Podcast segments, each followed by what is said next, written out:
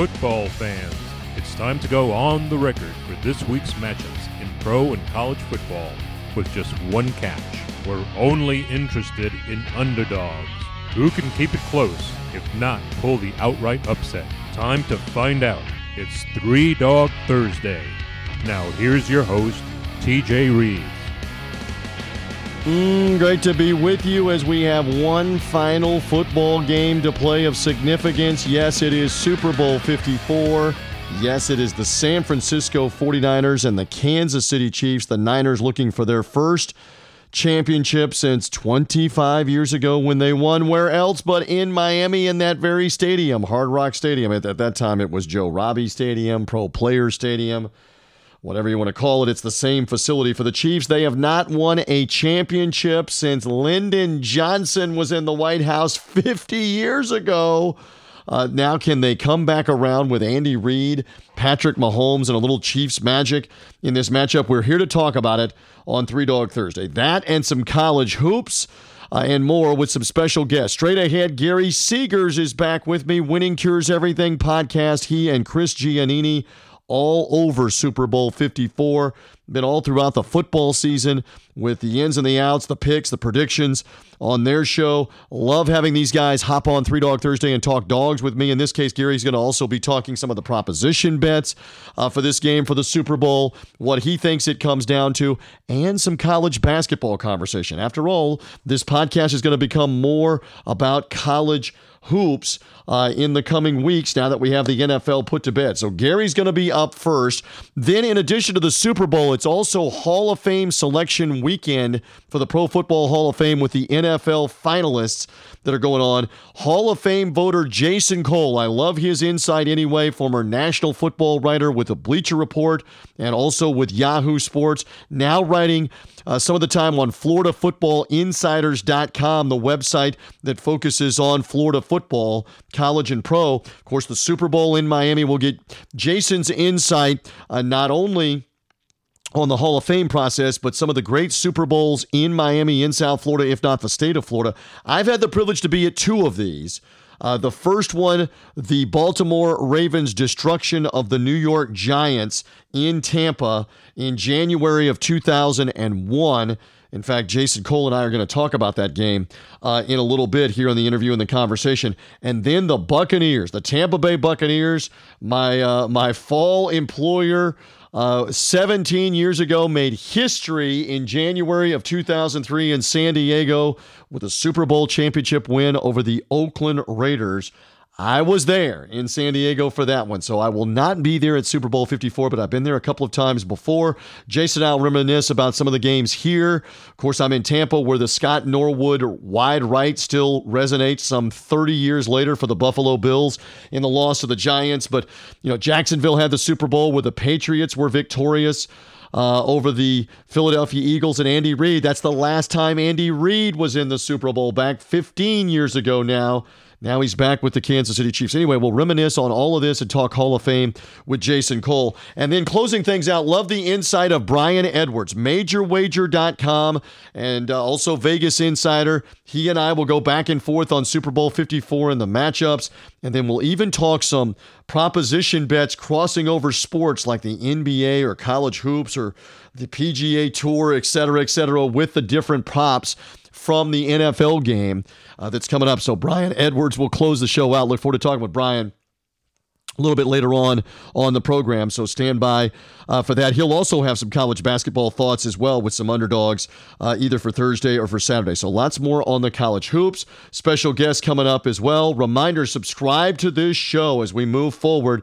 However, you found it through a social media link, through our friends at Red Circle Podcasting, through Spreaker uh, and Spreaker.com and their mobile app subscribe. iTunes, Spotify, Google Podcasts, wherever you get your podcasts. Subscribe and the podcast comes automatically to you. So subscribe away, spread the word, rate us, review us. Love to uh, love to get many many more subscribers as they have uh, you you guys have been flocking to the podcast by the hundreds and by the hundreds. Keep it up. Subscribe to the show. That's the easiest way to have the podcast come to you, especially when we start talking more about the college hoops. All right, much to get to about the Super Bowl, about the Hall of Fame induction coming Saturday night. Will my man John Lynch get in in the Hall of Fame? All that discussion coming up with our guest.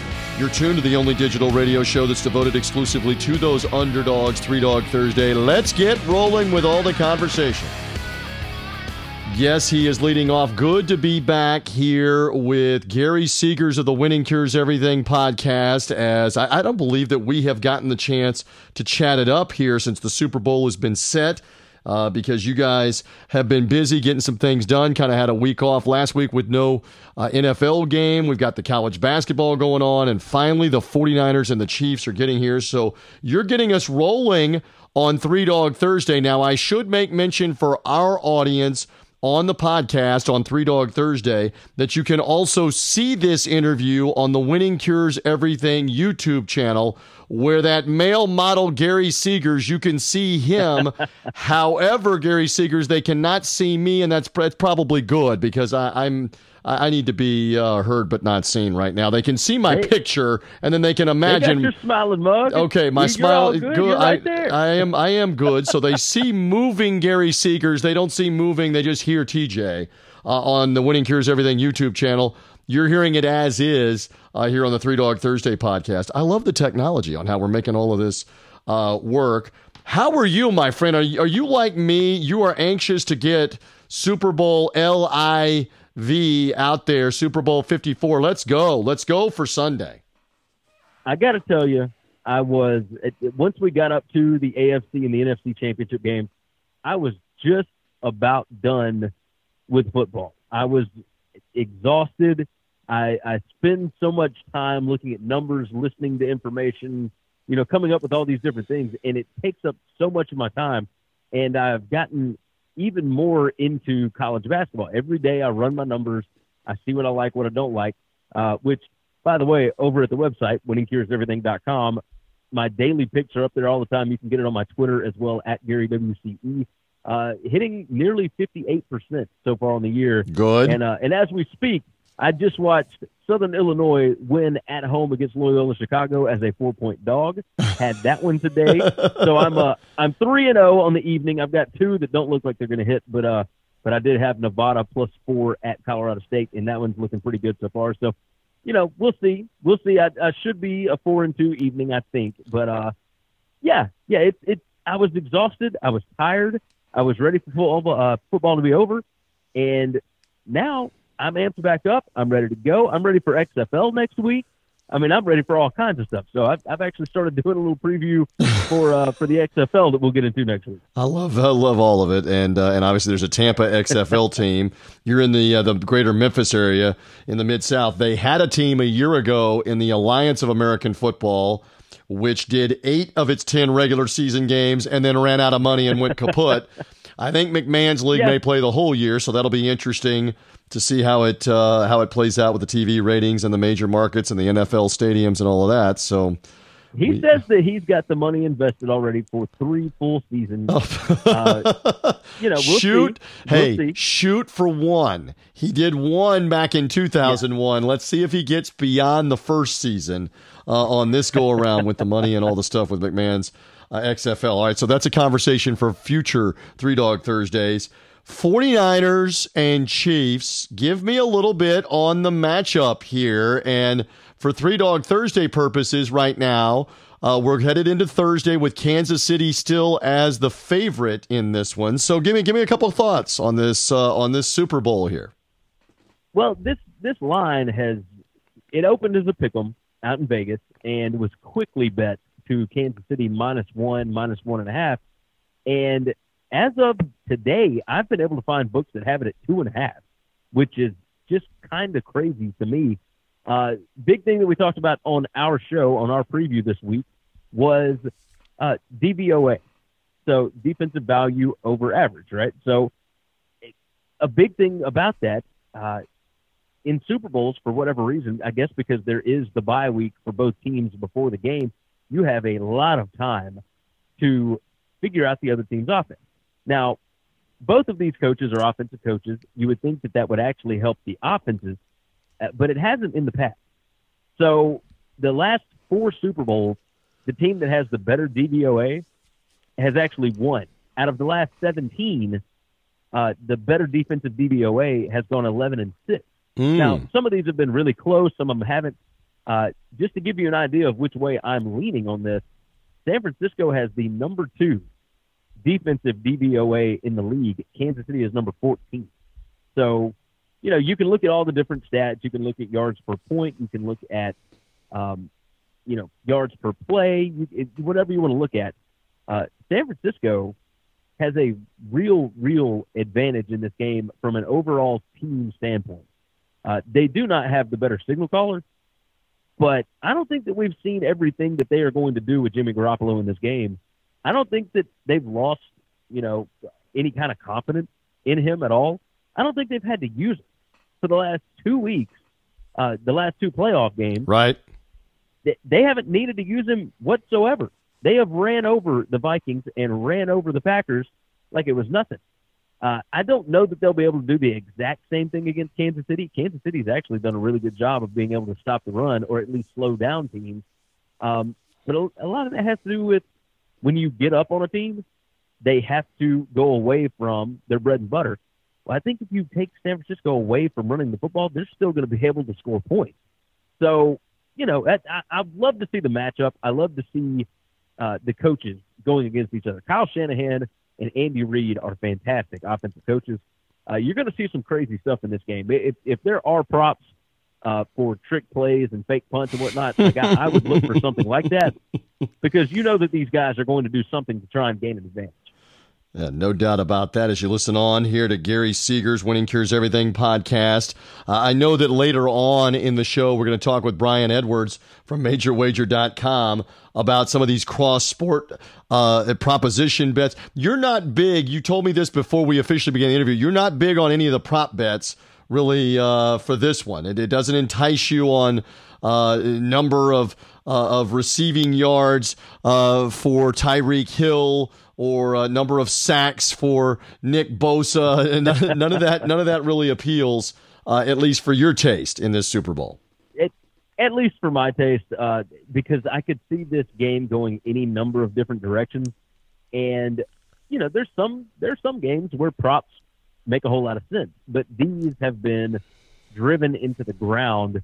Uh, people have, you know, in a regular season game or even in a regular playoff game, you're not going to get as much action on it. So the numbers, you may be able to find an edge somewhere. I don't know that you can do that in this situation because so many people are so invested in it and so many people have done so much work towards it uh, that the numbers really should be right, right around exactly where they should be. Uh, I did like Raheem Mostert. Um, I liked under on his rushing yards because I think that uh, I think the carries are going to get divvied up a little more. I think you're going to see more from Jimmy Garoppolo. Uh, so I was able to get it at under 86 and a half rushing yards. But I've seen other books that have it, you know, in the mid 70s. I have, you know, wow. I don't know where it lands. So other people's books uh, are going to be all over the place on some of these props. So you know, I'm I'm kind of staying away from it. Uh, I think Chris and I on Friday are going to kind of go over some of the props and and just pick out fun ones, you know, heads or tails, and uh, you know, I was listening to a podcast called Bet the Process, and that's Jeff Ma and Rufus Peabody. I don't know if you listen to them, but they are analytics guys, and they are fantastic. Um, and one of the big things that they were looking at was, uh, will the opening kickoff be a uh, touchdown or not? and with even at the odds of like, you know, minus 250 for no, it's still a good bet based on uh, where Hardman is and, and how far the San Francisco kicker kicks it and all that kind of stuff. But you don't know who's going to kick off, right? So it's still a good bet to bet no. Well, Uh, and we and by have- the way, we have had a Super Bowl open with a kickoff return for a touchdown. That was Devin Hester of the Bears in this stadium Oh, yeah. in Miami in Hard Rock Stadium. uh, quick story on that one. Uh, you'll love Yeah. this, Gary Seegers, as, as we talk about the, and I'll circle back to your analytics and the actual prop bet on the kickoff return. Um, uh, so I I got a, an opportunity to work with Archie Manning and, and being around um, Archie and hear different stories. And so um, he told the story about that night in Miami where Peyton Manning's playing in his first Super Bowl, and Archie is in the suite with the family with oldest brother Cooper, with Eli, who's the quarterback of the Giants, uh, with their wives, uh, and with Olivia, his uh, his wife, Peyton Manning's mom. And the name escapes me on Peyton's uh, uh, wife, but she's in the suite as well. So Archie, uh, Amy, thank you. All right, so Yeah. so Archie has a team meeting with all with all the family members, and he says, "Listen, this is a this is a neat night. It's a neat honor. It's something I never got to do, and, and we don't know when this is ever going to happen again for Peyton. We hope it happens a bunch. We hope it happens for Eli a bunch. But whatever happens, let's let's don't be miserable. Let's be happy. And the other thing you need to be aware of is the TV cameras are probably going to be on us constantly. And if something goes wrong, I don't want us on worldwide TV from the Super Bowl looking down and out or mad or gesturing. I want us to be positive. I want us to be happy. That's what he says. So that's his that's his team meeting a few minutes before the game. So the game kicks off. The Colts kick off and Devin Hester catches it and goes whatever he went, 95, 97, 100 yards. And Archie says Olivia, who had been married to me 40 years at this time, Olivia turns to me as Devin Hester is at about the 10 yard line and she goes, I don't know about anybody else, but I'm miserable, damn it. And so, so, so that's the way that Super Bowl began. Uh, uh, there for the Now, uh, the Manning it family, ended- but it worked out. Yes, it ended better. It worked out. It worked out well in that instance. but back to your analytics, you're saying the opening kickoff return for a touchdown may just be a good value. Yeah, yeah. Regardless of, of how much you're giving up there, it the odds of them actually returning the opening kickoff for a touchdown are it, not great. So that I mean that would be a good one. Um, I mean, there's all kinds of other ones that that you can get into. Will there be an onside kick? Uh, there were only 60. There were 62 this year uh, onside kicks out of Right. what is it? Two 250 some odd games. Uh, so the odds are Eh, probably not. Um, you know, so if, if you want to go where the best EV is, uh, I would go no to the onside kick, and I'd go no to the opening kickoff. Interesting. Um, But if that if that's a little too much juice, then uh, then I can understand people not wanting to go that route because you're you're going to be giving up, you know, three, four hundred, something like that. So wow.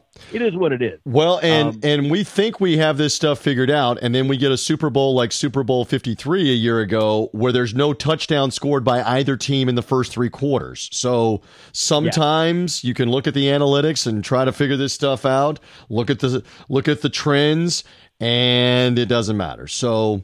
We'll we'll see as they tee it up. Real quick, because I want to talk some college basketball before you've got to run and we've got to run uh, as well. What does this game come down to in your mind? If you if you had to in a couple of sentences say this game is decided either by San Francisco or Kansas City doing what, what is it? Uh, it would be decided to me at the line of scrimmage.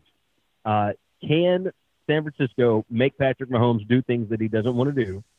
And, and and that that doesn't include just getting pressure on him because obviously he's really good against pressure. But can you make him do things that he is uncomfortable with? And on the other side of the ball, it's still the trenches. San Francisco has to be able to run the football uh, to be successful. Now, I do still think that Jimmy G is going to get uh, a lot more play in this game. Uh, I think San Francisco wins the ball game. I think they've got the better overall team. Now, if it does get, there's only three outcomes that I see happening: either San Francisco wins close, Kansas City wins close, or Kansas City blowout. I don't see San Francisco blowing this team out um, because I think Patrick Mahomes is just too good. But if you can keep him on the sideline and you can actually make Kansas City draw out their drives, don't let them score quick, all that, um, which may be kind of tough because San Francisco they lean on uh, zone secondary coverages, and you know they don't have the the horses really to line up man to man with these uh, speedy receivers. I I think that San Francisco is going to be able to run the football basically whenever they want to, because they are going to be more balanced. Um, but we'll see. You know, I, I like San Francisco here. I've got money on them. I've got money on the under. Uh, that line or the total opened at uh, 52 and a half, and it is all the way up to 55 at some Mm. spots now. So I am under the 55, and I am San Francisco plus two and a half, but I've got them on the money line at plus 105 right now. So I'm, uh, yeah, I'm all over the 49ers here. I think they're the better overall team, and I think they'll get this W. And they have had familiarity, different regimes, different players completely with Miami, two previous Super Bowls in Miami. We'll see what, what matters with that. All right, real quick, couple of college hoop comments uh, from you. We're going to talk a lot of college basketball, not just on this Three Dog Thursday podcast, but also moving forward, Gary Seegers. You and Chris Giannini on Winning Cures Everything going to talk a lot of college hoops. We do as well. Thank you to the Memphis Tigers for finally showing up on a Wednesday night, getting a win in Central Florida in Orlando, not far from where I'm seated, hosting the Three Dog Thursday podcast. So the Tigers have rebounded. Uh, are they are they going to get out of the funk that they are in? I know they have UConn on the weekend on Saturday. Are the Tigers real quick going to get out of the funk? This is my alma mater. This is the blue and the gray. We gotta we gotta have them get into a stretch run here where they can do some damage in March. They needed some confidence, and tonight got them that. You get a road win regardless of who it's against, and that's always a good thing, right? Uh, they got Boogie Ellis looking more like the recruit that he was supposed to be. Lance Thomas, the uh, the grad transfer, not even grad transfer, just the transfer from Louisville that had to sit out last season. He's a big man, but uh, but he was hitting threes tonight. He uh, he scored a career high 20 points, uh, and the Tigers themselves only scored 59. So they're still not quite out of their offensive funk, but this team can still play defense. They still got more talent than pretty much anybody they're going to play the rest of the year. Uh, yeah, I, I think they're out of the funk. They're going to find a way to get into the NCAA tournament, I believe. Uh, but a lot of it has to do with whether or not the coaching staff allows them to build on that confidence. You know, stick with one lineup, make sure that everybody understands what their roles are, and I think they're going to be fine. All right. You know, it, unless Penny doesn't do that, in which case, uh, who knows what's going to happen. But if you keep uh, taking freshmen out of the starting lineup and putting them in and taking them out, and you know, sometimes they play 25 minutes and sometimes they play eight minutes, and what you know, nobody understands what the role is at that point. And yeah, you're not going to be able to get very much out of them. So I, I think they're going to be fine. I think they're going to be okay. They do host UConn coming on Saturday.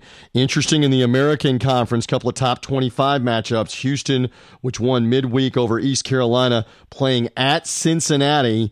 Uh, Cincinnati obviously trying to make a case to make the tournament out of the American Conference. And Wichita State, will they be the road favorite? Likely yes.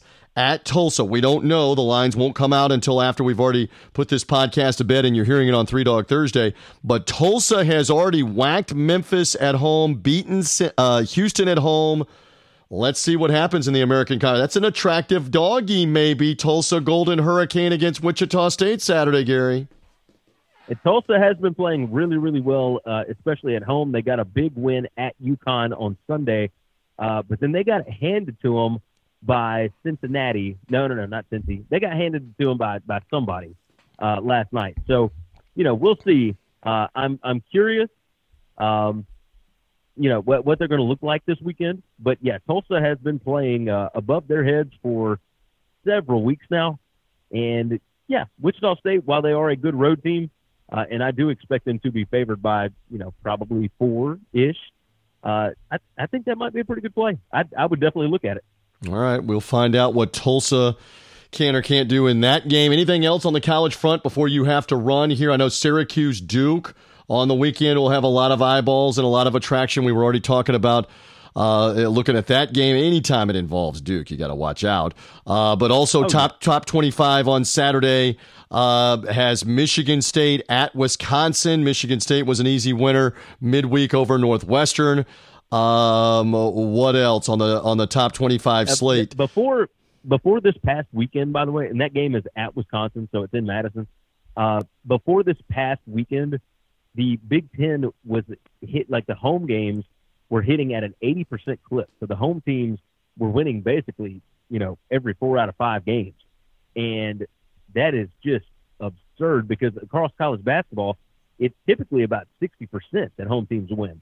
So for something like that, now obviously a lot of road teams won last weekend, um, but I, I think it might it might swing back the other way. Michigan State has looked good, but they haven't looked great on the road a lot. So that that might be another one because I would expect Michigan State to be a, a pretty sizable uh, favorite in that game. You know, but by sizable, we're talking six, seven, eight points. Uh, I might look at Wisconsin there. Like, mm. obviously, I run my numbers the morning of the games, like the night before and the morning of, and it, that looks like one that if the line comes out where I think it will, uh, that would definitely be one to, to pay attention to. All right, this guy's always worth paying attention to. Tell the public here about more about the show, uh, about winning cures. Uh, winning cures everything, and and where they can find it socially on the web, etc. Gary, go.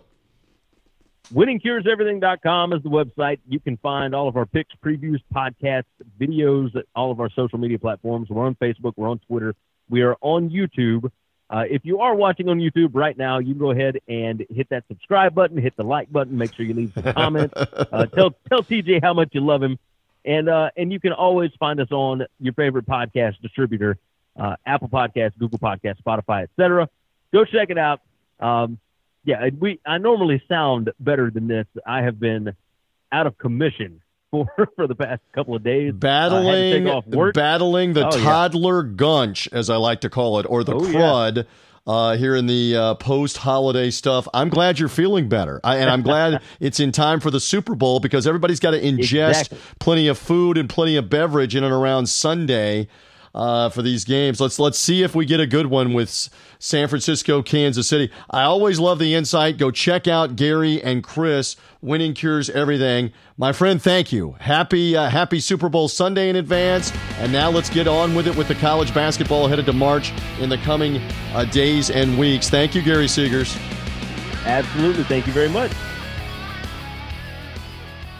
Still to come, Hall of Fame voter and NFL longtime national writer and insider Jason Cole will be with us uh, talking about famous Super Bowls in the Sunshine State, including in Miami, as well as the Hall of Fame process. Also, Brian Edwards will be here in a bit, majorwager.com, and also Vegas Insider with Super Bowl handicapping still to come on the show. Three Dog Thursday brought to you in part by Play Pick Six and their mobile app. You can uh, get that mobile app in the Google Play Store or in the Apple Store. Download it now and pick any six games college hoops, NBA, NHL, including in and around the Super Bowl, mix and match sports, any six games in a given day. Get them all right, and you get a great prize from a sports restaurant gift card from our friends at Play Pick Six. So uh, we encourage you to go download the app. It'll take you less than a couple of minutes to sign up. It's all absolutely free. Who doesn't love free? Play for free, no obligation to play. Pick any six games in college the NBA, the NHL, mix them and match them. Include that include that 49ers Chiefs Super Bowl game on Super Bowl Sunday. You got NBA games, you got college hoop games, you got the Super Bowl. Play Pick Six. And here's a little secret for you. After you've downloaded the app at the Apple Store or the Google Play Store, you can play multiple times in a day. If you're if one of your teams loses out, let's say on a college basketball Saturday, you're mixing and matching, and one of your teams loses out, as long as you've still got later games, West Coast games included, college hoops, the NBA, the NHL play another time on Play Pick 6 to try to win that sports restaurant theme gift card. Again, go to the Google Play Store, go to the Apple Store. It's easy to find. Just remember the name Play Pick 6. Find out more at playpick6.com about the app, about the game. Free to play with your chance to win. Show what you know. Do it now by downloading the app. It's Play Pick 6.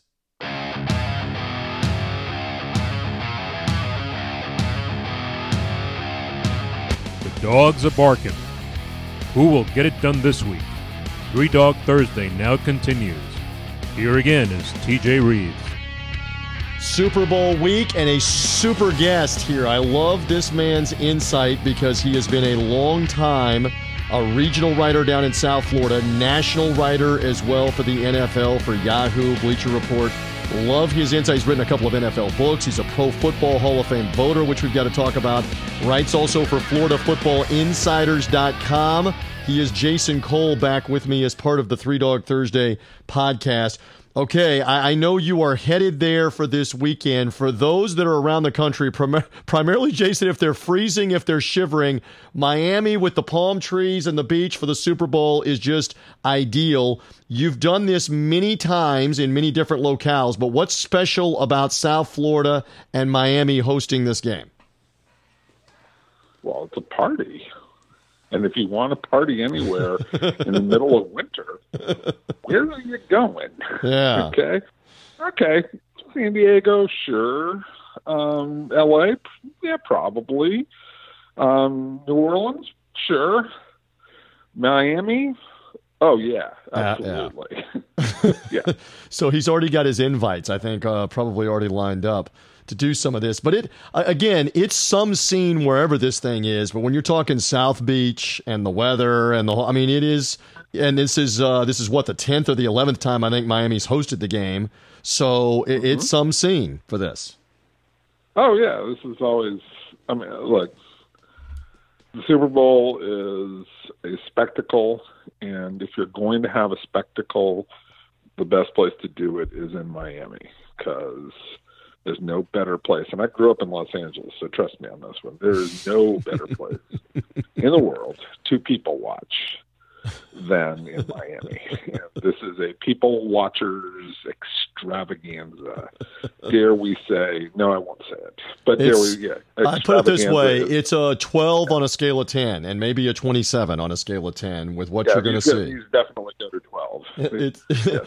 Uh, especially when you get to like Friday night, Saturday before the game is played. Okay, so uh, I want to get to Hall of Fame in a few moments because Jason's going to be in the room talking about a bunch of qualified candidates as he's done many, many times. They do this on Saturday and then they reveal things. And of course, this is the centennial year, the 100th year of the NFL, so it's a special Hall of Fame class. I want to get to that. Uh, but a fun one. You're going to be writing about this, so I'm not going to tip it uh, and and and pin you down to to um, essentially preempt the column, if you will.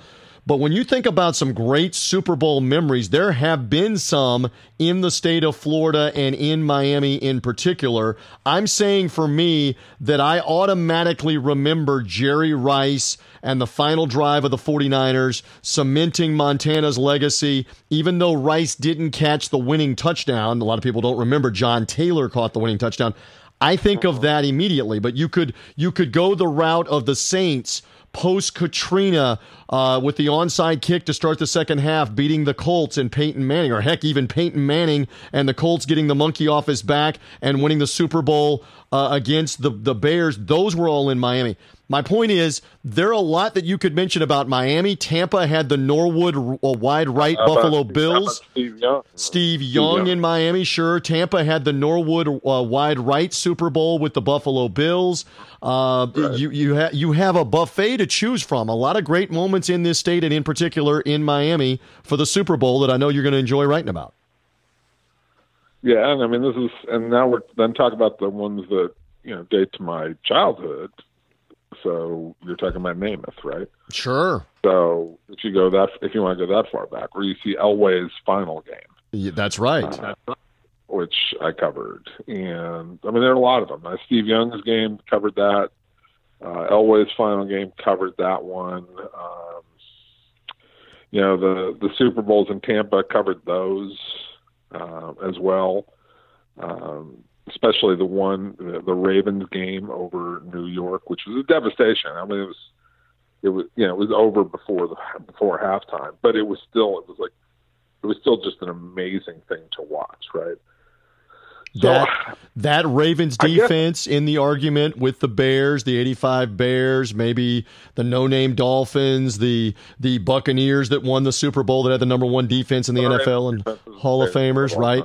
That but that Ravens defense just smothered everybody, right? That Ravens defense is the greatest defense. Um, and I look, I saw the the Bears defense in '85, and it was it was rugged and brutal. Okay, and Buddy Ryan coached them to be rugged and brutal. Um, I think that the Ravens are were better. I really, I really do because you had Ray Lewis, obviously. You didn't. You did not have Ed Reed, okay. But they were just, I mean, they were so loaded at every position because you can go back to the the Bears defense and you can say, oh, you know, the corners weren't very good, and they weren't.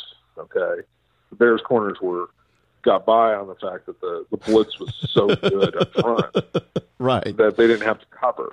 I mean, but Marino, you know, if you go back to the game that Marino played against him that season, uh, you know, they they beat him up because you know they basically put you know Nat Moore in the slot and moved things around and discovered that those corners weren't very good in coverage, and that when they forced Otis Wilson into coverage, he wasn't very good either. So you could beat them coverage wise. You could not beat the Reds coverage wise. I mean, they had Starks on one side, they had McAlister on the other side. That's a hell of a group. And then I think Woodson at safety. I mean, they had some guys who could play. No doubt. That defense was awesome. And of course, I was also there with you in the media for that one for the Ravens. And that was the return of Trent Dilfer, who became the latest former Buccaneer quarterback to go somewhere else, along with Steve Young, along with Doug Williams, and win a Super Bowl. And he came back to, to Raymond James Stadium where he had played. And Dilfer wasn't the reason they won, but he still he threw a touchdown pass. He was the quarterback. He had a crowning moment. The throw to, the, the throw to, to Stokley early in the game is a really big play. Oh, right? sure, sure. So it, it just kind of adds to the lore. Yeah, I mean it's it's and the, and because they weren't afraid to throw. Everybody thought, okay, they're going to come in and they're going to play grind it out with Jamal Lewis, right? And just they'll play tight to the vest, and it'll be a you know maybe a seventeen to ten game, right? That was everybody thought that's how the Ravens were going to play.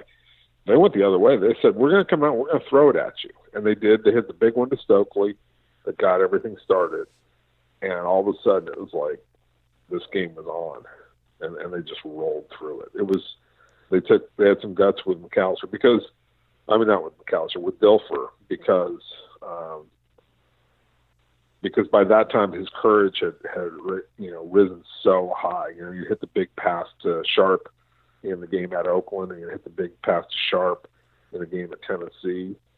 Trent Dilfer, that's that's as good a moment as he has ever had in his career. No doubt. I, I, love this man is sharp. Speaking of that, waxing about Super Bowls 20 years ago and coming forward with some of the great ones. Again, I'm very anxious to see that Namath guarantee. Uh, Jets Super Bowl win is now 50 years old, but it's as important as any of them because it it basically forced the merger. It made the it legitimized the AFL into being equal with the NFL uh, because then the Chiefs won the next year as the AFL team, and then the merger happened after that. And here are the Chiefs back 50 years later. So again, I'm teasing the audience on the podcast. Check it out. Jason will have two or three of his favorite memories, the biggest ones of Super Bowls in Florida, if not in Miami, and where they will go um, on that one. So before we get to the Hall of Fame, just give me a quick thought. Do you think we get a really good game here? On, on, paper, it looks like 49ers defense versus Mahomes and the electric offense. Do you think we get a good one Sunday? Yeah, I think we get a great Super Bowl. Believe I'm. I'm hoping that it's a great Super Bowl because you've got Mahomes. Yes, the San Francisco defense is terrific, right? But if you go back through this season, you look at so the five or six toughest games they had this year, right? And the common theme among those games, the Atlanta game was kind of weird because they were, you know, they were that was a a, a trap game they they ran into that week. You know, they were coming off a big victory and they were headed into a big game, so that was a bad situation kind of game. So they're playing against five, you know, five games, six games actually that are relatively difficult, and the common theme is quarterbacks can move. The game that they lost in Baltimore to Lamar Jackson, right, twenty to seventeen. Lamar Jackson played a terrific game. The loss to Seattle um, early in the season in overtime at San Francisco. Russell Wilson brings them back, plays a great game. Uh, the other close game against Seattle at the end of the season for, with the division on line that comes down to what the one inch line basically, you know, the, the stop at the goal line.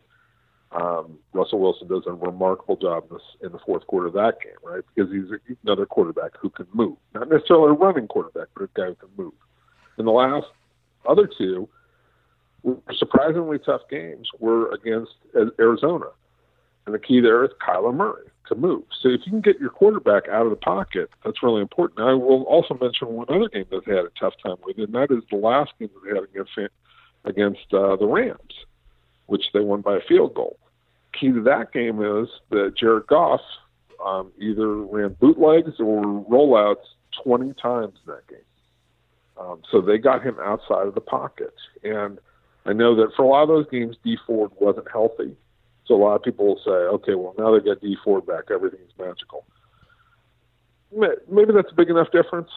But now they're also going against the best move quarterback that they've faced all year. Because Mahomes, while maybe he's not as fast as Lamar Jackson, he is a far better scrambler and runner to throw.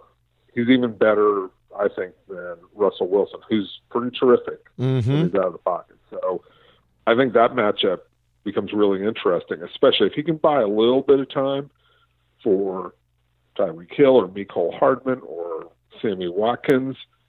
You're going to see some deep throws. Uh, there, I'll say this: I would be shocked if they do not try and match up Richard Sherman a bunch of times, and whoever has is matched up against Sherman, that guy's wearing go routes, and they're just they're just taking off because they're going to challenge to see how are his legs. Because in the second half of the game against Green Bay, when Davante Adams ran that deep one, it sure looked like Sherman's legs were gone. And I, if I'm if I am Kansas City, I circled that guy and I'm going to see and I'm going to check those hamstrings. Yep. Test it, test all of it. We'll find out. He's a veteran. This guy's a veteran. Love Jason Cole. You can follow him on Twitter, by the way, at Jason Cole62, Pro Football Hall of Fame uh, voter uh, longtime columnist and writer, FloridaFootballInsiders.com. He'll be writing more about the Hall of Fame and the Super Bowl as this weekend unfolds. Let's get into it. Just as a general comment, what's it like for you year after year to come into that room, participate in the process where presentations are being made, the votes are being done? This is the 100th year of it. There are more of them. Just as a quick comment, uh, it, it's it's got to be fascinating every year to sit and take part of this. I have to believe. Oh, it's uh, like it's the thing that I I don't want to say I look forward to the most because it's hard. Okay, I, t- I think I take the greatest amount of pleasure in knowing I'm going to be part of this. Um, it's an honor to do it. To help in a small way, um, uh, contribute to the history of the game um, by determining who goes in the Hall of Fame, and to have that responsibility because there is a responsibility to, to other people, both the people who are already in the hall, to make sure that this honor is is worthy and valuable. Because I've had some you know guys say we're putting too many guys in the Hall of Fame, and you know some crotchety Hall of Famers who think that the honor is being tarnished, right? And, and to some extent, they're right. To some extent, you know. there's still a very small percentage of guys who go into the Hall of Fame, right? So can we calm down about it? Um, and on that point, can I just interject? Football has 22 guys offensively and defensively, and then the specialists. Basketball has five on the court at any time. Hockey has six. Baseball has nine. Eight of them are position players. One of them's a pitcher. So I, I can understand where you got to have more in football because you have 22 starters on each side that are on the that are on the field. It's different. It's more. So I, I, I don't have a problem with that, but obviously some do, and I I have a feeling that's something that you're writing about too here. Uh, that that uh, you know, the whole point of the premise: are there too many? I think it's a it's a uh, I don't know that it's a great debate. I don't think there's much of an argument that there are too many that are going in in a sport again where there's 22 guys on the field, not 10 or 12 at any given time. Yeah, but it's like there are some guys where you sit there and go, "All right, is this guy going in because he's popular or because he was great?" And it's a really tough argument. And there, and see, there are no rules. There's no like, there's no standard. Like I had this one this one Hall of Famer who I is part of my survey. So what I do every year is I contact at least 300 people. I've got 325 this year, right? Who played and or were coaches and or were executives or even owners, right? People who work in the game for teams. They're on the field. They're in the meetings. They're in the facility all the time. They're part of the whole process, right? They're not just writers observing what the game is. They're people who who work within it, right? So those are the people I look for. I'm, I'm trying to find people you know, with at least 15, 20 years of experience, right? You know, before they vote, and hopefully more. So I consult those people every year, trying to find their opinions. Among them, there's like I think almost 30 Hall of Famers are in that group. So one of them, I send I send him the survey on a text message, and we start getting into this argument. And it's not really an argument because I'm not arguing with him, right? But he's like, "Well, what's the criteria?" And I was like, "Well, there is no criteria. There's no written rules, but there's common sense." He goes, "Well, common sense looks like it's, it's um, getting bad, right?" I'm like, okay, if you if you don't want to vote for anybody, or if you only think there's one or two out of those 15 modern era candidates who you think is worthy, that's fine. Only vote for one or two. And then he gets into Deion said it best. You know, we're putting two guys, many guys in the Hall of Fame. he just kind of goes on a rant, and I'm sitting here. I'm like, I'm not arguing with you. I'm only I'm living by the rules of the process. Okay, which is there's 15 guys. You get a maximum of five guys. Tell me, give me your opinion on who among those 15 deserves to get in and you can't name more than five of them at a time. If you don't want to name five, that's fine. Right. Name one, two, three, whatever. That's okay. You can do that. I've had plenty of people do that, you know, both this year and over the years, right? But like, I'm not sitting here debating how many guys should get into the Hall of Fame. That's a question for the people who run the Hall of Fame, not for me. But you know, there are people out there who feel very strongly about this. That there are too many people and that it's lowering the caliber of the players who go into the Hall of Fame. Um, and I understand that, but I also counter that by saying, okay, the game is 100 years old, literally. That's right. And we've got 326 people in the Hall of Fame. Mm-hmm.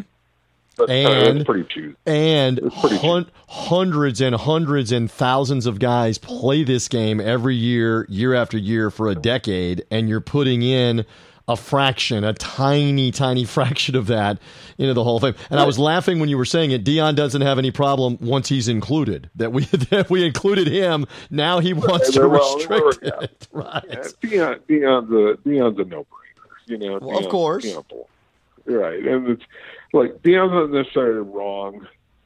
I just think there's a little bit of the grumpy old man boomer complex that's going on with some of these guys, right? It's like, hey, look, you know, it's not like we're putting in 50 guys every year. But this year, I think what accentuates the problem is this year, on top of the five guys who are going to get elected on Saturday, there have already been 15 elected for what they're calling their centennial class, this big giant celebration of the Hall of Fame Right. and all these because they put in two coaches, they put in I think three contributors, and then th- these are these are people who have already been elected because I think everybody knows from a couple of weeks ago Jimmy Johnson and Bill Cowher got in. Right. Um, Steve Sabol, and- NFL Films, got one of the contributor parts. Steve Sabol, Yep, yep.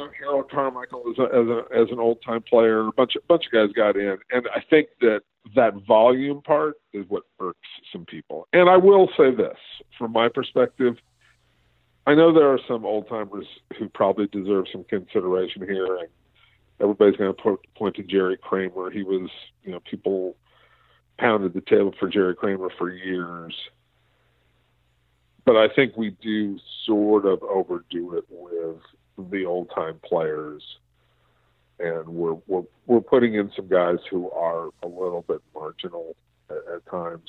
You know, Ken Stabler was certainly a very good quarterback. If you tell me he's a Hall of Famer, I'm not going to put up a huge stink about it, but I'm not. I'm also like I'm not necessarily feeling it either, right?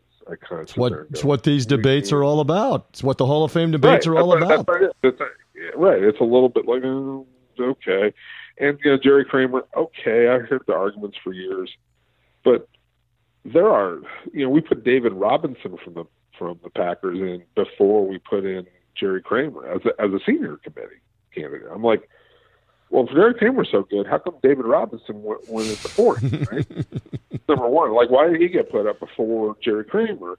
The second part is, you realize there are 13 Packers who played for the Packers in the 1960s who are in the Hall of Fame.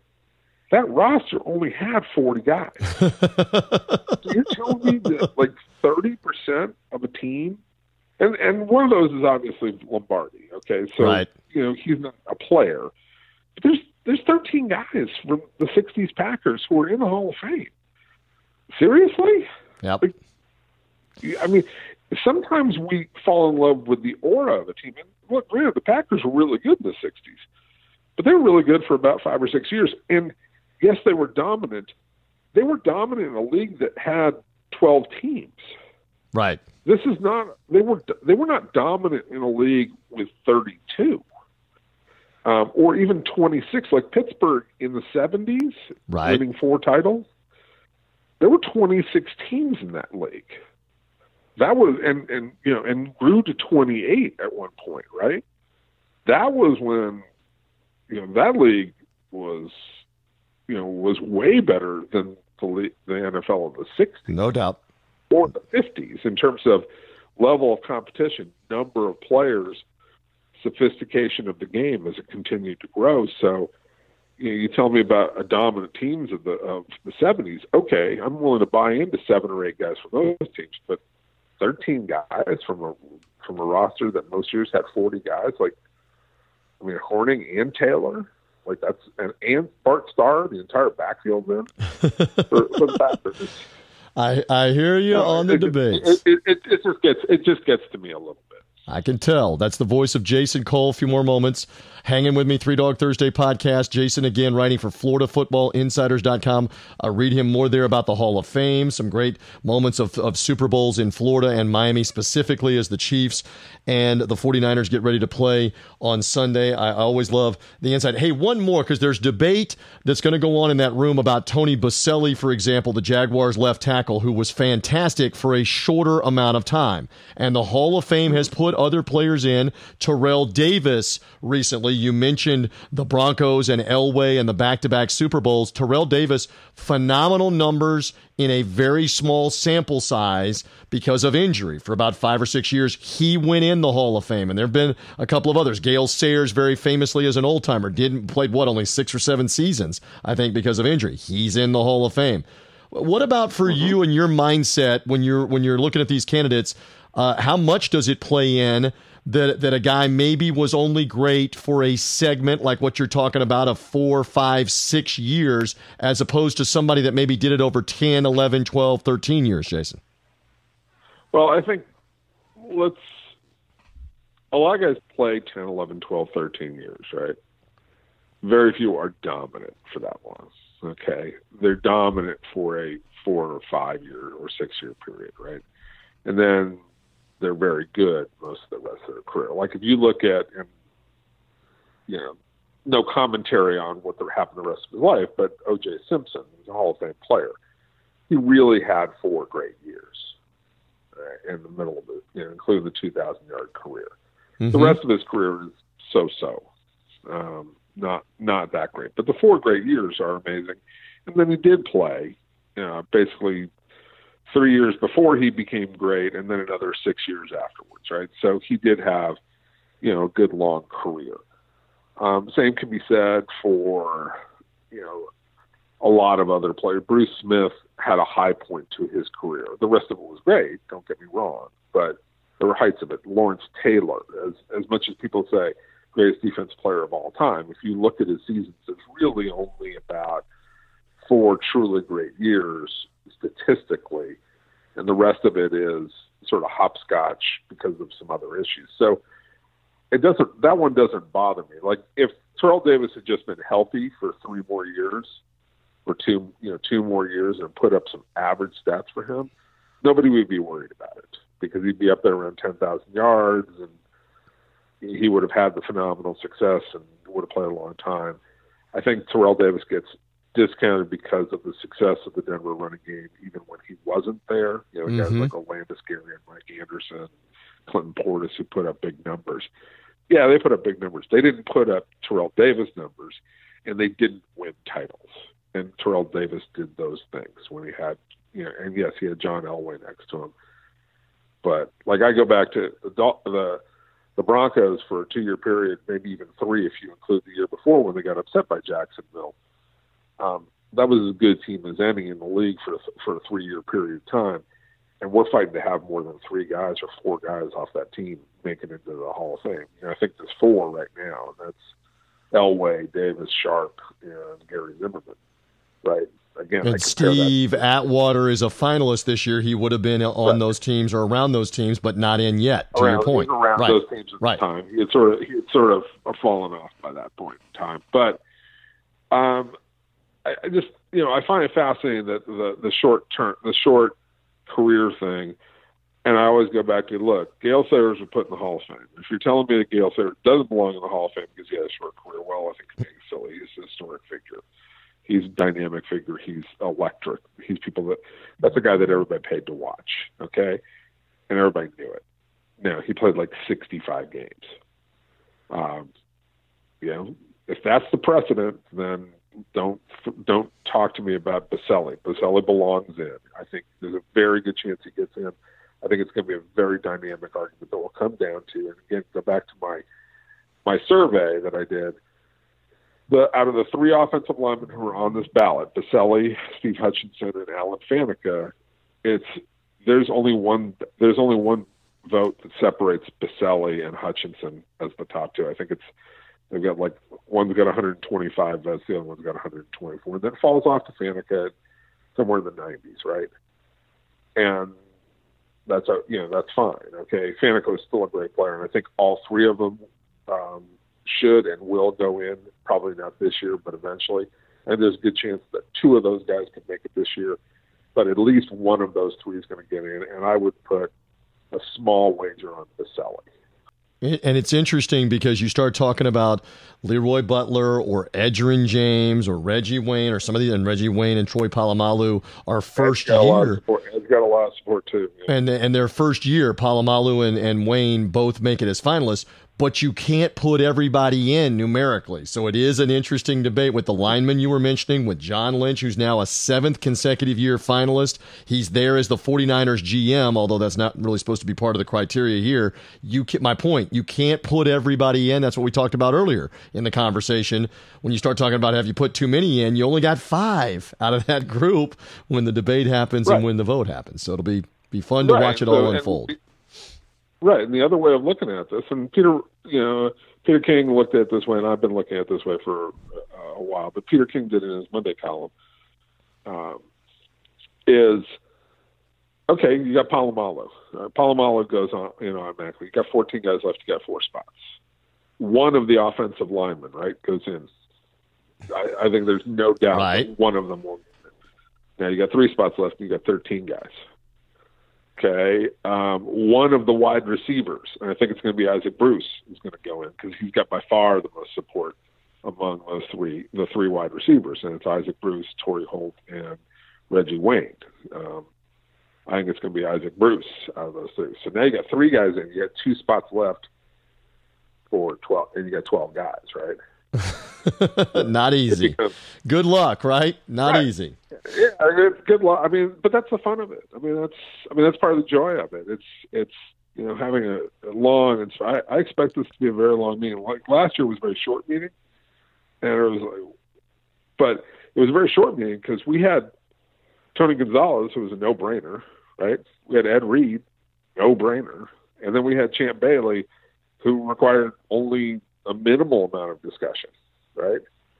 So three spots were basically covered. It's like, what were we arguing about? Um, and it became a very difficult argument among the offensive linemen. Kevin Mawae got in, um, but the, the a lot of the discussion was very very short because there was you know there was just no reason for it. Well, let's see where the discussion turns. We'll know those names when they do the NFL Honors Award show Saturday night before the Super Bowl. and then the induction obviously later this summer. Let's see if we get a fantastic Super Bowl game, at least a good one, if not a great one, between the 49ers and the Chiefs.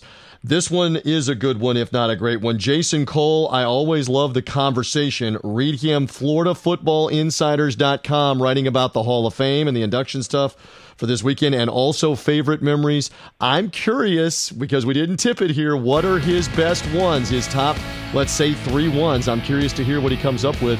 Looking forward to it, Jason. Thank you for hopping on with me here on the podcast.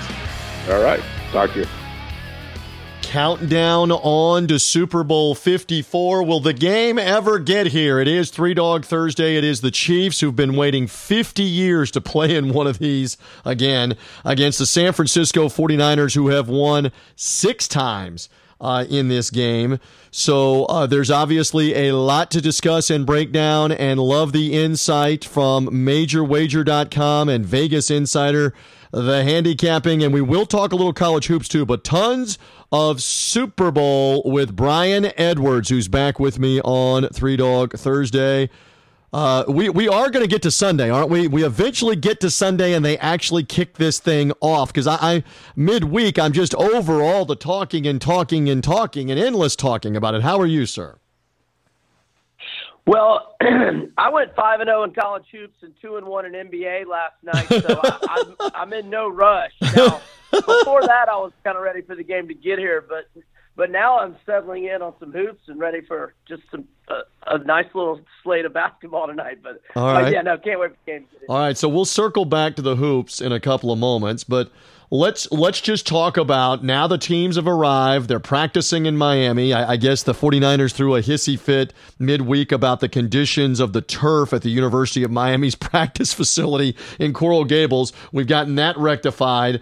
Uh, all right so what do you make of this as we as we head towards sunday with the 49ers kind of playing old school defensive run the football type 70s 80s maybe even early 90s NFL. And meanwhile, you have the electric Patrick Mahomes and the Chiefs' high powered offense. What are you What are you thinking? What are you making of this as we approach Sunday?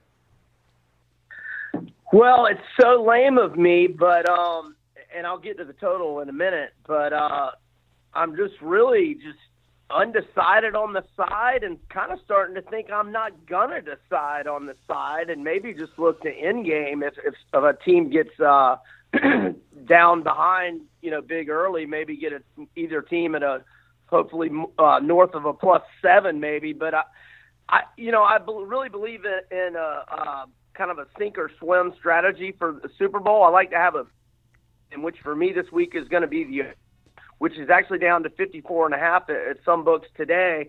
Um, I like to have about 75% of my bankroll tied into my one big play so that if I go play five or six props for small amounts, if I go 0 and 5, you know what? I'm not going to worry about it because I'm going to sink or swim with my big bet. And that's going to be the over. Um, and when I do props, I like to do the ones for small amounts at big odds. I, I've hit the one to score the first touchdown three times. I had Devin Hester, uh, Bears Colts opening kickoff 25 to 1. I had Anquan Boldin 12 to 1, Niners, Ravens in New Orleans, and had Brandon LaFell, LaFell out of LSU 18 to 1. In one of the Patriots Super Bowls, I, I can't remember if it was Seattle or the Giants one, but uh, this year I'm I'm going to go. Um, I'm looking at Deebo Samuel at 12 to 1 odds. Um, and I, I wouldn't be against Sammy Watkins at 18 to 1. But but Deebo, I can't just say two of them. I, I'm, I'm gonna go with one. I'm gonna go Deebo at twelve to one. And then for MVP, and again, twelve you know, to one. Let me stop you. Twelve to one to score the first touchdown of the game. That's what you like. Correct. Of, of the first touchdown by either team. Right, right. Not just the uh, specific. Correct. Okay, so you and, like uh, that. You like that for the first score is Deebo Samuel. Interesting. Not Mostert, the running back, not any of the Chiefs. So that's interesting. And for MVP, I didn't mean to derail you completely there. What about for MVP? You're thinking? Good. Well, um, I'll throw a few out there because I like to look at the long odds. Uh, you know, Kittle is 16 to 1.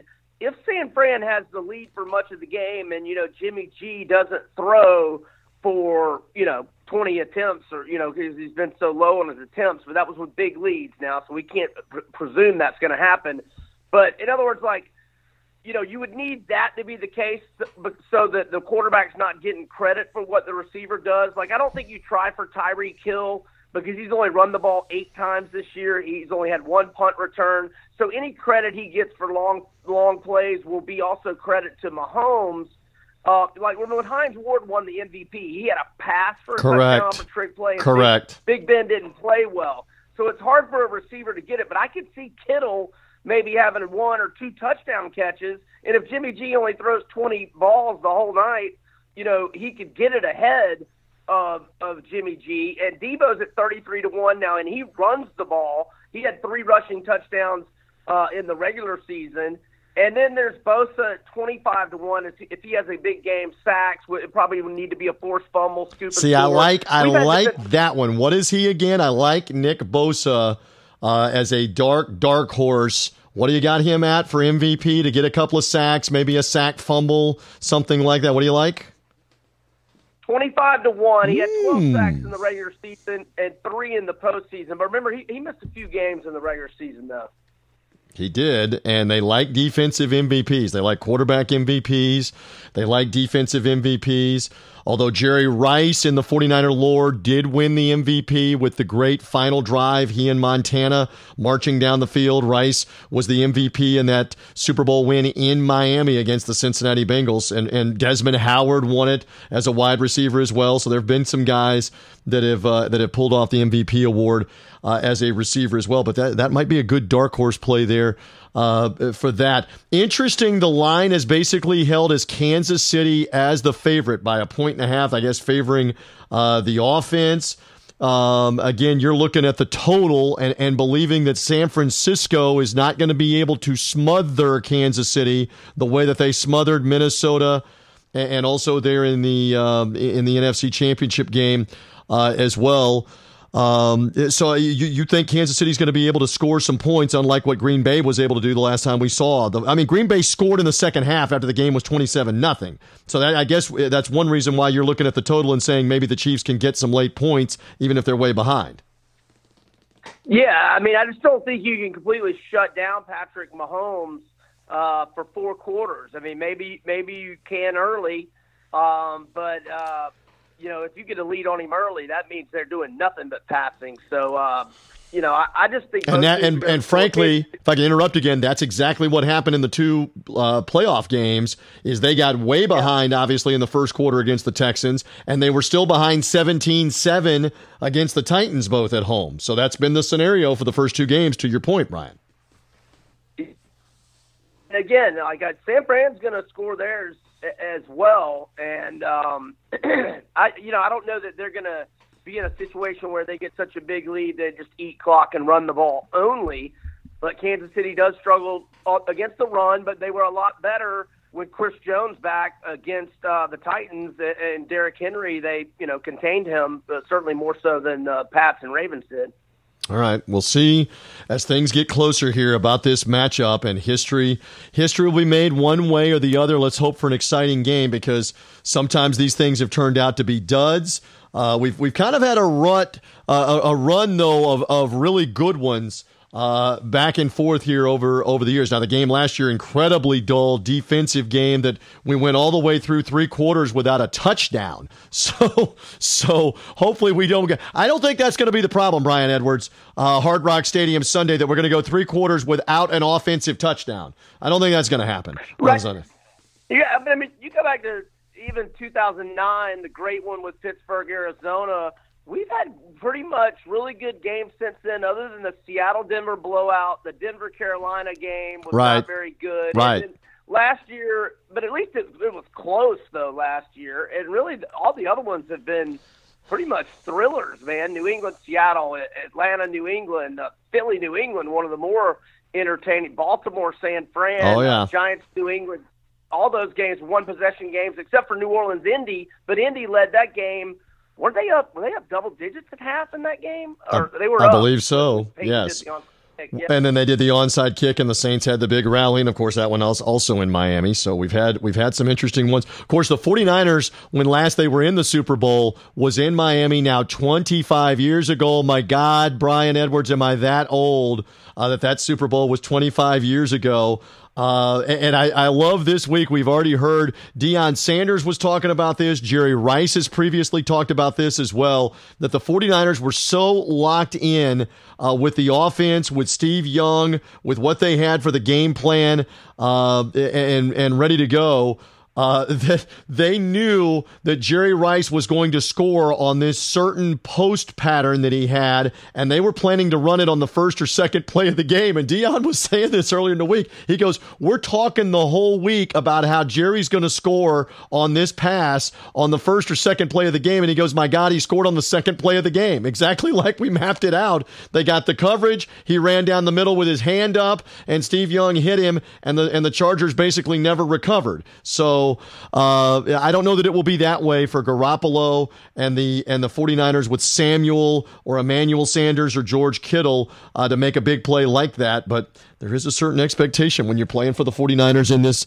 in this biggest game. And, and boy, for Mahomes, who is iconic right now uh, with the jersey sales and with the kids, he can cement the legacy for a long, long time uh, if they can get a Super Bowl win here we will uh, we will see what happens. All right, so a couple of fun things. We're going to get into some college basketball and some NBA, but I love these different proposition bets, and I want to go over a couple of them with you. Speaking uh, of uh, of totals, so uh, Garoppolo and the passing yards.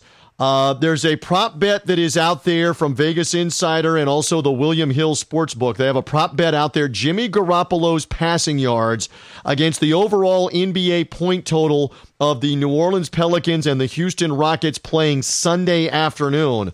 So Pelicans, Rockets point total right now the underdog by half a point to Garoppolo's passing yards. What do you got Garoppolo's passing yards at?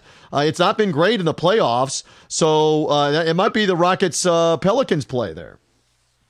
Yeah, I, I, would. I would definitely prefer the the Rockets uh, Pelicans there. The overs hitting three straight for Houston. The overs on a 13-2 and one uh, for the Pelicans, and I mean most of those totals have been in the upper 230s, and I mean they've been getting. I had another one last night for a winner. They've had a lot of their games getting into the 260s, uh, and the Rockets play no defense. I mean, I, I, I think that Rockets Pelicans total will be at least 240, if not, if not maybe even you know uh, 243, 244.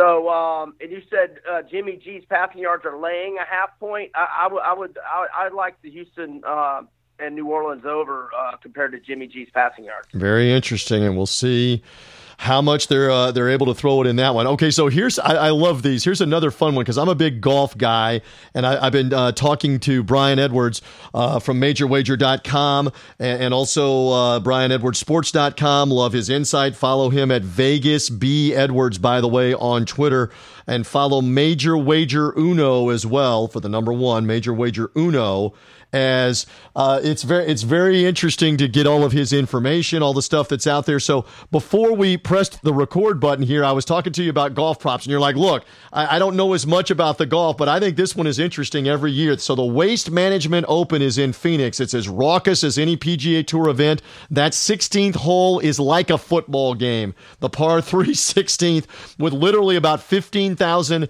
lubed up, let's say Brian Edwards lubed up fans that are around that green by late in the day. Uh, so it's fun to watch this tournament. And Justin Thomas, very interesting golfer, former major champion at the PGA Championship, 12 wins on the PGA Tour, already won in Maui earlier this year. It's a rough life as a tour golfer, Brian, to go win a golf tournament, the Tournament of Champions in Maui. Justin Thomas, how many birdies will he make versus Patrick Mahomes' rushing attempts? Now, typically, unless a, a, PGA Tour golfer goes nuts, the birdies would be like four, five, six in a round. If you go nuts, you make eight or nine in a round. But typically, Justin Thomas somewhere around probably like five or six birdies. Now, this is predicated on him making the cut. He's got to make the cut and make the weekend and play on Sunday. I wonder versus Mahomes rushing attempts. What do you have for the Patrick Mahomes rushing attempts on the regular season in the two playoff games, Brian Edwards? So he played 14 regular season games and had 43 rushing attempts. So that's like 3.1 right, right. Uh, attempts per game. However, in the playoffs, he had seven uh, rushes in uh, against the Texans and eight against the Titans. And I'm of the belief that San Fran's got the best pass rush in the league. So I think he could be, whether he wants to or not, be forced to take off and run a little right. more so in right. general. So I, I'm thinking he carries the ball, you know, six to nine, maybe even ten times so I, I would lean toward uh, Mahomes rushing yards. And did you say it was a pick 'em or it's a minus? It's a minus half for Mahomes, and we should say the NFL does count kneel downs as rushing attempts, and that may be part of those two totals against Houston and against Tennessee in the AFC Championship game, where he was kneeling on the ball at the end of the game, and that counts uh, for the rushing attempts being greater than Justin Thomas's birdies. If Kansas City is kneeling on the ball about nine, they hope they are about nine thirty 9:45 Eastern Time on uh, on Sunday night. Uh, we'll see. We'll we'll see what happens um, uh, with that. But again, Justin Thomas would have to go crazy with birdies, and that's a course where you can make a lot of birdies. The TPC Scottsdale course in Arizona, but. Uh, we'll see. And Mahomes, of course, had the spectacular run where everybody came unglued with the great run down the sideline and got in the end zone, and Jim Nantz going crazy on the call. You're right. He may be scrambling some um, against the 49ers uh, in, in this matchup. Uh, we will find out on that. So, again, just some fun prop bets uh, here with this as well. So let's segue. There's some Super Bowl talk. Again, Brian Edwards with me for a few more moments. College basketball. We're big on this because, uh, good grief, after this weekend, there's no more NFL. We lock in mostly on college. You give me a little NBA every now and then, a little UFC uh, when they have a pay per view every now and then with an underdog. But for college hoops right now, uh, kind of interesting. We're looking ahead to the Thursday games and also to the Saturday games. Do you have anything that strikes you on the Thursday college basketball games? A um, a Thursday night slate that includes Minnesota at Illinois in Big Ten play, with Minnesota as the small underdog in that one. Iowa at Maryland. Iowa's been scoring a bunch of points as of late. They're six and three in the Big Ten. Maryland six and three in the Big Ten, and also Pac-12. Oregon at Cal as well on Thursday night. Anything strike your fancy for Thursday for Three Dog Thursday purposes? Well, let me be uh, clear that I I would need to be getting double digits and preferably twelve or thirteen. But I will say that Mark Fox who, who I I thought a lot of uh, at Georgia. Certainly a really good game coach. Um, and it's his first year at Cal. He'll get it turned around. He's kind of lacking on the personnel, but he's got them improving right now. They beat, they beat a good Stanford team on Sunday night. They've won all three of their Pac-12 games at home.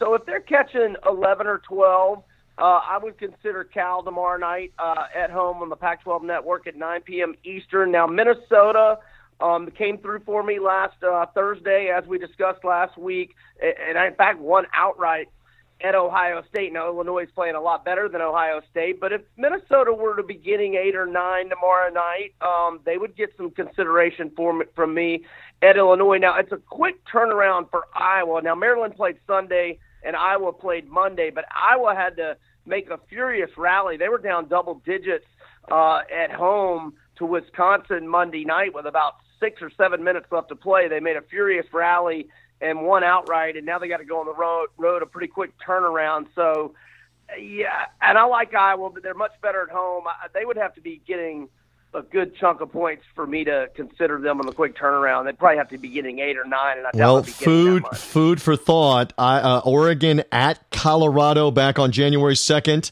Uh, they were getting a point and a half and lost the game. They laid four and a half, but covered and won at Utah right after that on that swing. They laid nine and a half, the Ducks at at uh, Washington State back on January 16th, lost the game. And obviously uh, didn't cover in that instance. Played Washington and then won that crazy game where they came roaring from behind, laying two and a half in that one. So they have not really been a, they were a nine and a half point favorite at uh, Washington State and obviously lost the game outright. The Ducks we're talking about. But you make a good point. Cal nipped Stanford 52 50 uh, in the rivalry game Sunday night, hung on to win kind of a low scoring game.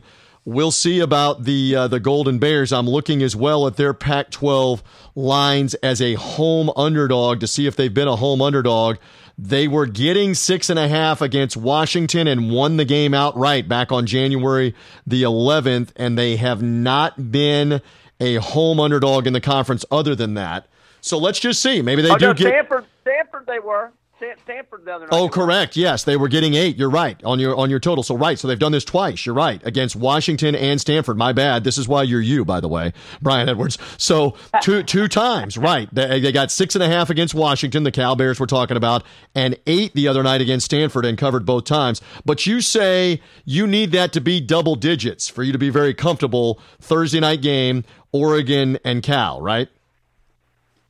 Yeah, I needed to be double digits, and yeah, who knows? It'll probably be in that eight to twelve range. It's probably going to be right at around ten. Something like that. And again, you may already know that result. Yeah. You may know that Oregon clobbered them. You may be listening on Friday or Saturday because the show, show is obviously going to live through the Super Bowl weekend here. You may already know what happens there, but keep an eye on Cal Bears. You're pointing more towards Saturday here and a couple of very intriguing games that will be on Saturday, uh, including Syracuse, uh, a, uh, a close loss, but that was one of your winners, one of your documented underdogs uh, on Vegas Insider, right? Was Syracuse with Clemson uh, back on Tuesday night, uh, and now the Cuse hosting Duke on Saturday night on ESPN, right? Yeah, so Syracuse had won five in a row. Uh, they were up one and had the ball with like 12 seconds left, but there was like a five or six second gap in the shot clock and the game clock. So they penetrated and went to the hole and got a good shot in down low, but um, – it, it, it was off the mark, and Clemson went down and got a game-winning bucket with like a, a second and a half left, but they still covered plus two. So Syracuse has, is five and one straight up their last six, six and zero oh against the spread their last six, and if they're getting more than five at mm. home to Duke on Saturday night, I, I could be looking at them, and I, I would think Duke will probably be in that four to six and a half range, um, and hopefully hopefully north of five, I'll be looking at the Cuse. They have had some wild games, Duke and Syracuse in the Carrier Dome, a couple of them since the Cuse has come into the ACC uh, early last decade. We'll see what happens uh, in this matchup. And I know Coach K, it's all over the internet with the memes of him yelling at the Cameron crazies about cool it, don't don't insult Jeff Capel over here, my former player, my former assistant, who's now the Pitt coach uh, for their game on. Um, on uh, Tuesday night. Uh, but yeah, that's Coach K defending his guys, whether it's him, uh, whether it's Chris Collins at Northwestern, Wojciechowski um, at, uh, Wojo at Marquette, uh, Tommy Amaker at Harvard, Mike Brey, even one of his former assistants at Notre Dame. He's going to defend his guys.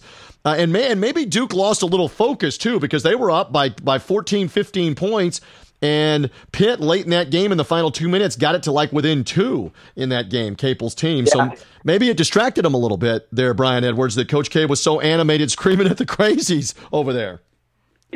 Yeah, I don't know what he was doing there. It seemed like a major overreaction. Uh, I, I, I, in fact, they were they were saying on one of the shows I was watching last night that what, one of the things they were saying was a compliment to him. Something like "Come sit, come with sit us. with us, come like, sit with us" was yeah. part of the chant.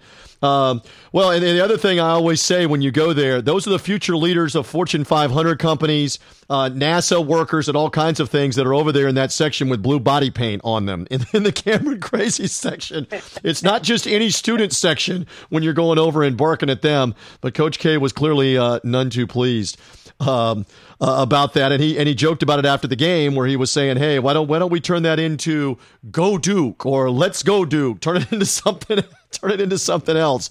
Uh, if you're the crazies. Hey, a couple of more games that interest me. So uh, ESPN's going to do their game day coverage. Kentucky at Auburn. Kentucky, the great win uh, for them on the road at Texas Tech.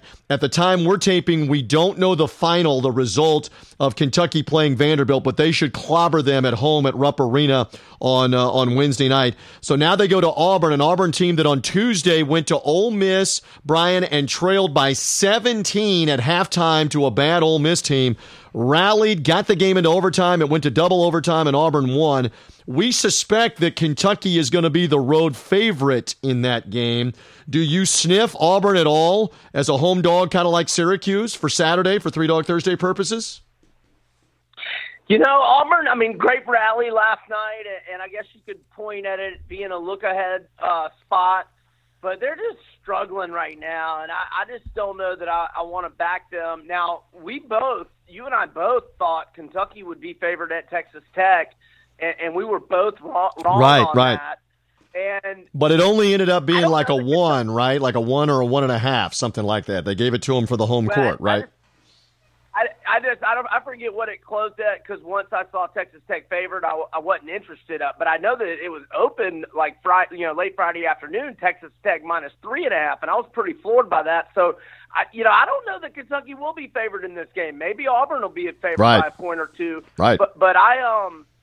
I, I- Auburn is not a team I'm looking to play right now. They've been struggling for a solid couple of weeks now, and, and we're probably a little overrated to be- begin with, staying undefeated as, as long as they did. It, it wasn't like super. I mean, they didn't play a soft non-conference schedule, but nothing. It wasn't super duper hard by any means. And Kentucky is coming around. And again, they should pummel Vandy in this game Wednesday night. Vandy is undermanned. It's at Rupp Arena. That's kind of the tune up. They're going to be like the punching bag. It might as well say Everlast on their foreheads. It'll be like a punching bag for Kentucky to get ready for Auburn uh, for that game uh, that's coming on uh, Saturday. All right, so lots of lots of college hoops. Uh, you've got some. Uh, you, do you have any more NBA to tickle me with here for the next couple of days uh, before we get to the weekend or something like that? Again, we'll we'll watch that Pelicans. Um, Houston game for the total because we're looking at that versus Jimmy G passing yards, Jimmy Garoppolo passing yards on a prop bet. That'd be fun uh, to watch his passing yards against Pelicans Rockets point total. We'll see what happens uh, without anything else NBA. Are you good here with the, with the college doggies in the Super Bowl? Well, I, I just like you. You know, you mentioned the Pelicans overs. Man, they have been terrific. You know, keep an eye on them. And, and the Hawks overs, as long as Trae Young and, and John Collins are healthy. Uh, we saw another uh, over for the Hawks on Tuesday.